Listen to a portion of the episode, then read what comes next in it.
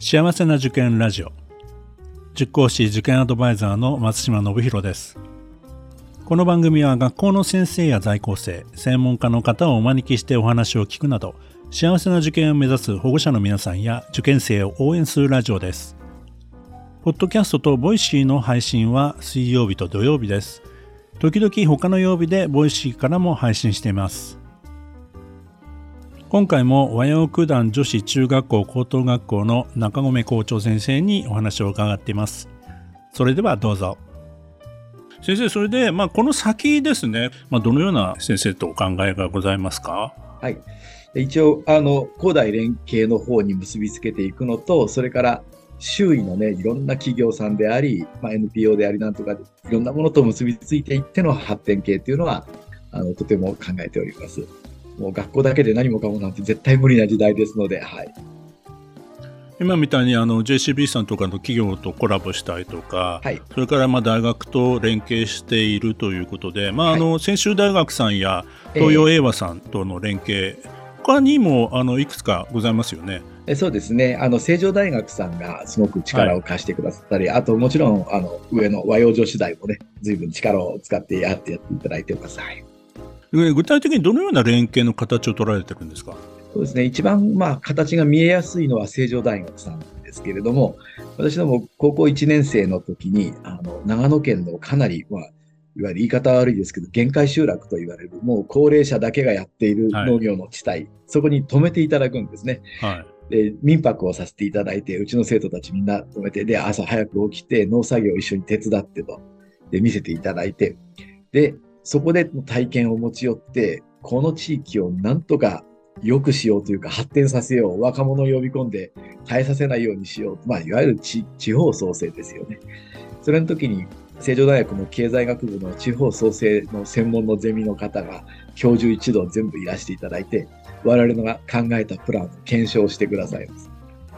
で、それ現地でやるんですけど、もういろんな人が入っての PBL なんです。でいろんな人たちの課題を出し合ってそれで問題解決をしていくんですけどそこに本当にあの経済学部としての見方っていうのをあの出していただいておおという形で今ものになっているのが、まあ、うちが得意なのは食材を使って若者受けするメニューを作るこれは頑張って作りました。まあ、向こうのカフェとかで提供されてますけども。あ、そうなんですね。はい。あとは、リンゴのね、シードルというね、あの、はい、まあ、お酒があるんですけど、それのラベルコンテストを開催して、非常に見栄えのする瓶にして、ネット販売をつなげたりとか、はい。あと、文化祭の時に向こうの農産物を直売する、まあ、こちらにサイトを作って、もう売り上げを何倍にしたり、いろんなことを協力させていただいてますね。はい、まあ、中でも良かったのは、あの、旅行プランですね。若者に受ける旅行プランっていうのを現地の旅行会社さんと作って提案して、これ何コースか今作られてる。まあ、えー、成城大学さんの力も随分あるんですけども、そういう、え、自分たちが PBL で解いた問題が現実化するっていうのを見るのがとても面白かった。そんなこと、体験です。はい。ねあの机上のだけのね学問じゃなくて実際にそういう現場に行って自分たちが企画立案したものが実際にそれが人の役に立ったりっていう経験をしてるとまあ、将来的に自分はどういうことをやりたいのかということにも発想が結びついていくかもしれませんよね。そうですね。あと、やっぱり中高生っていうのは外部の人に褒められる瞬間ってあんまりないんですよね。あそうなんですよね。全く見ず知らずの人に。はい、だからこれはとっても貴重な体験だと思ってます。確かにそうなんです今までっていうのはそう、なんていうか、陸上の大会で優勝するとか、何かそういう、なんかとてつもないことをしないと褒められないですけど、今の子たちは、本当にちょっとしたね、あのことをして、例えば農機具片付けるときに綺麗に並べたりして、おすごいって褒められたりして、さすが東京の子だねって言われて、初めて自分が東京の子だってことに気づいた言ってました。はい。うん、なんか、あの、成績やなんかスポーツが優秀だけの子がこう認められるっていうのじゃなくて、自分自身の発言、ちょっとしたことアイデアがすごく人に響いてんだななんていう経験をすると、じゃあもっといろいろこう、あの自分の考えをね、深めていこうとかね、そういったところにもつながっていくかもしれませんし。まあ、おっしゃる通りですね。うん、いい経験しますよね。そうですね。まあ、あと、あえて言えば、あの、普通は学校の社会っていうのは100点取って当たり前でそこから95点だと、なぜ5点も間違えてしまったのかという評価しかありませんけど、やっぱりこういう PBL とか21世紀型の世界は、すごいじゃん、6割取れてる60点だっていう褒め方をするんで、それが生徒たちのあの気持ちのね、どんどん上げていくのに良いのかなと思ってますね。農業体験もね、結局そうだと思ってます。はい。ありがとうございます。和洋さんならではのいわゆる学校の中で今あの大事にしている部分あの、まあ、歴史が長い学校さんだと思いますんでその点、まあ、どういったことがあの実際にございますかね？はいそうですね今あのかつては割割と行儀とか礼儀作法をしっかりやっておりました。でまあ、だんだんね、進学を目指していくと、特進クラスは少し甘く見ようかなんて言いながら、あんまりガチガチの礼儀とかもやらなくなってたんですね。ところが今、あの、グローバル化というので、海外に行ったり戻ったりしてると、逆にその和風のコンテンツの貴重さというのが実感できまして、以前はもう霊法は途絶えてたんですけど、霊法を復活させまして、あとは、あの、茶道とかカードを全員必修に変えて時間数を逆に増やしましてね。他の学校はみんなそれを捨てきって、まあ、進学の方に振ったりしたわけですけど、我々はそれをもう少しこう、文芸復興みたいにね、復旧させておりますね。まあ、副作用としては、よくぞやったと言って、あの、卒業生の方々が茶釜とか茶器を山のように送りつけてきて、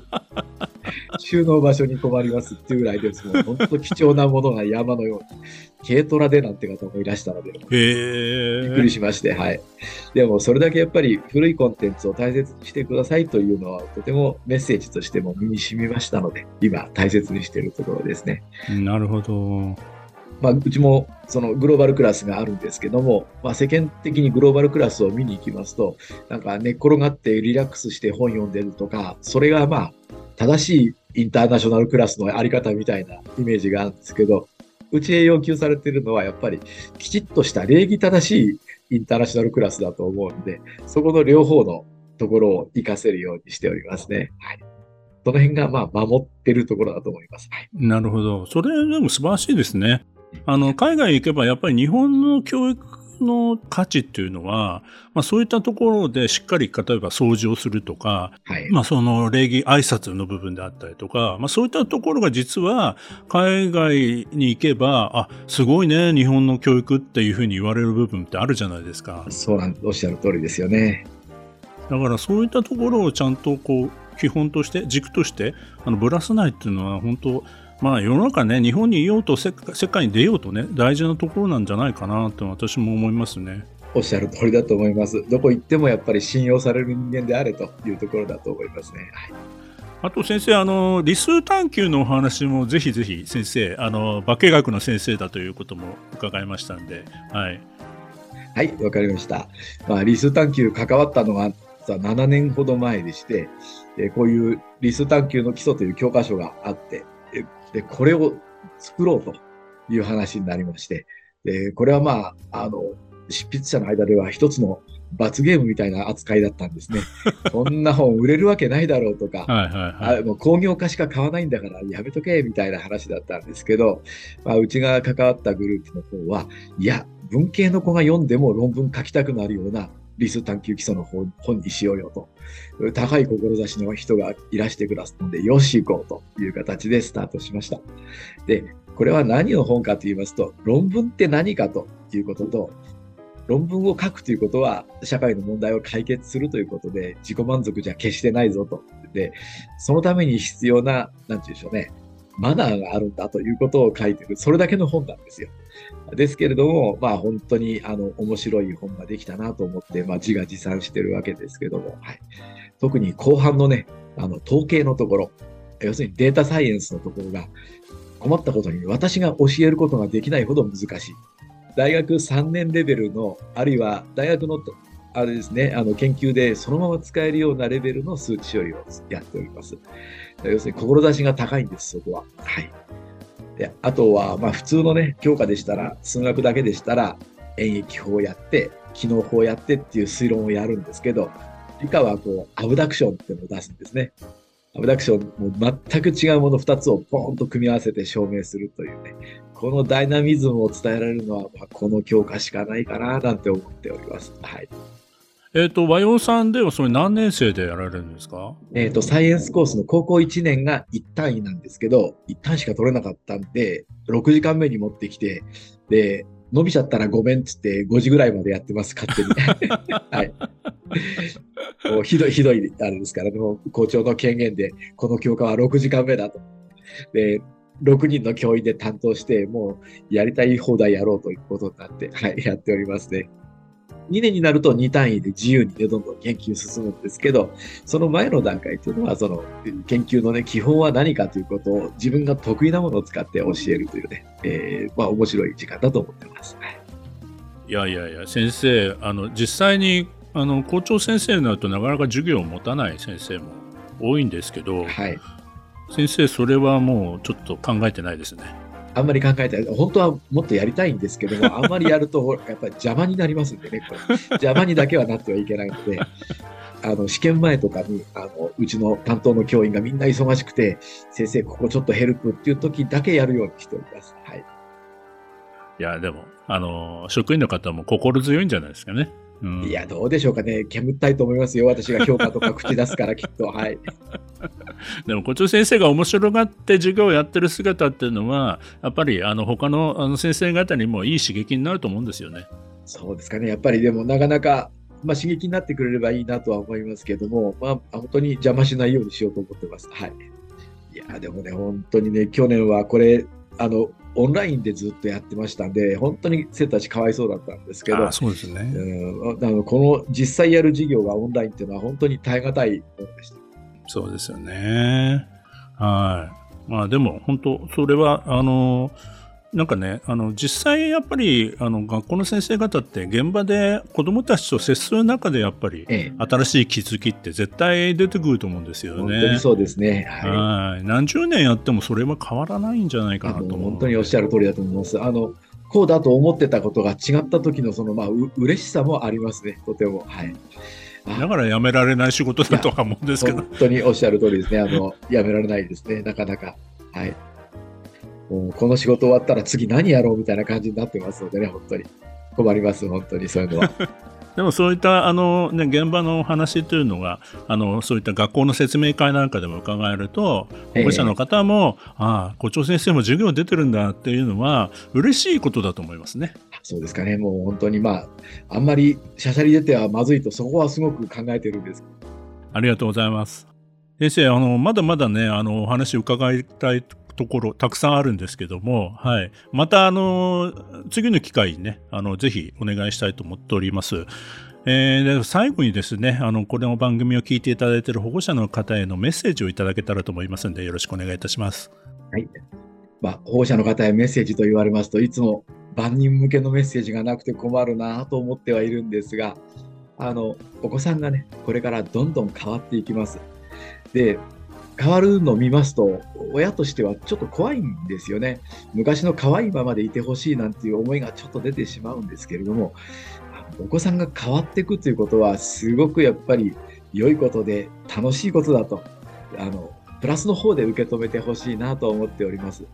どうしてもやっぱりこういう変化の大きい時代になりますと、あの何か古風なものこそ素晴らしいとか、あるいは、えー、まあ可愛いものこそ全てみたいな、そういう価値観の方もいらっしゃいますけど、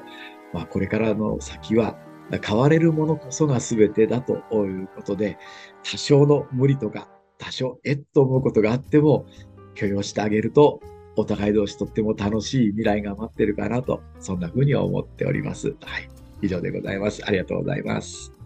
ありがとうございます。まずは学校に足を運んでいただいて、あの説明会とかね、来ていただくのが一番いいのかなと思うんですよね。ねはい、やっぱり学校っていうのは雰囲気っていうのはどうやどう言葉でも伝わらないものですので、ぜひいらしていただけるとありがたいと思います。やっぱりね、あの、学校の名前だけだとね、和洋九段さんという名前だとね、和洋という言葉が先に来てしまいますけども、今本当に先進的なね、あの、学び、教育をされてるっていうことをね、あの、今お話伺ってても分かりましたんで、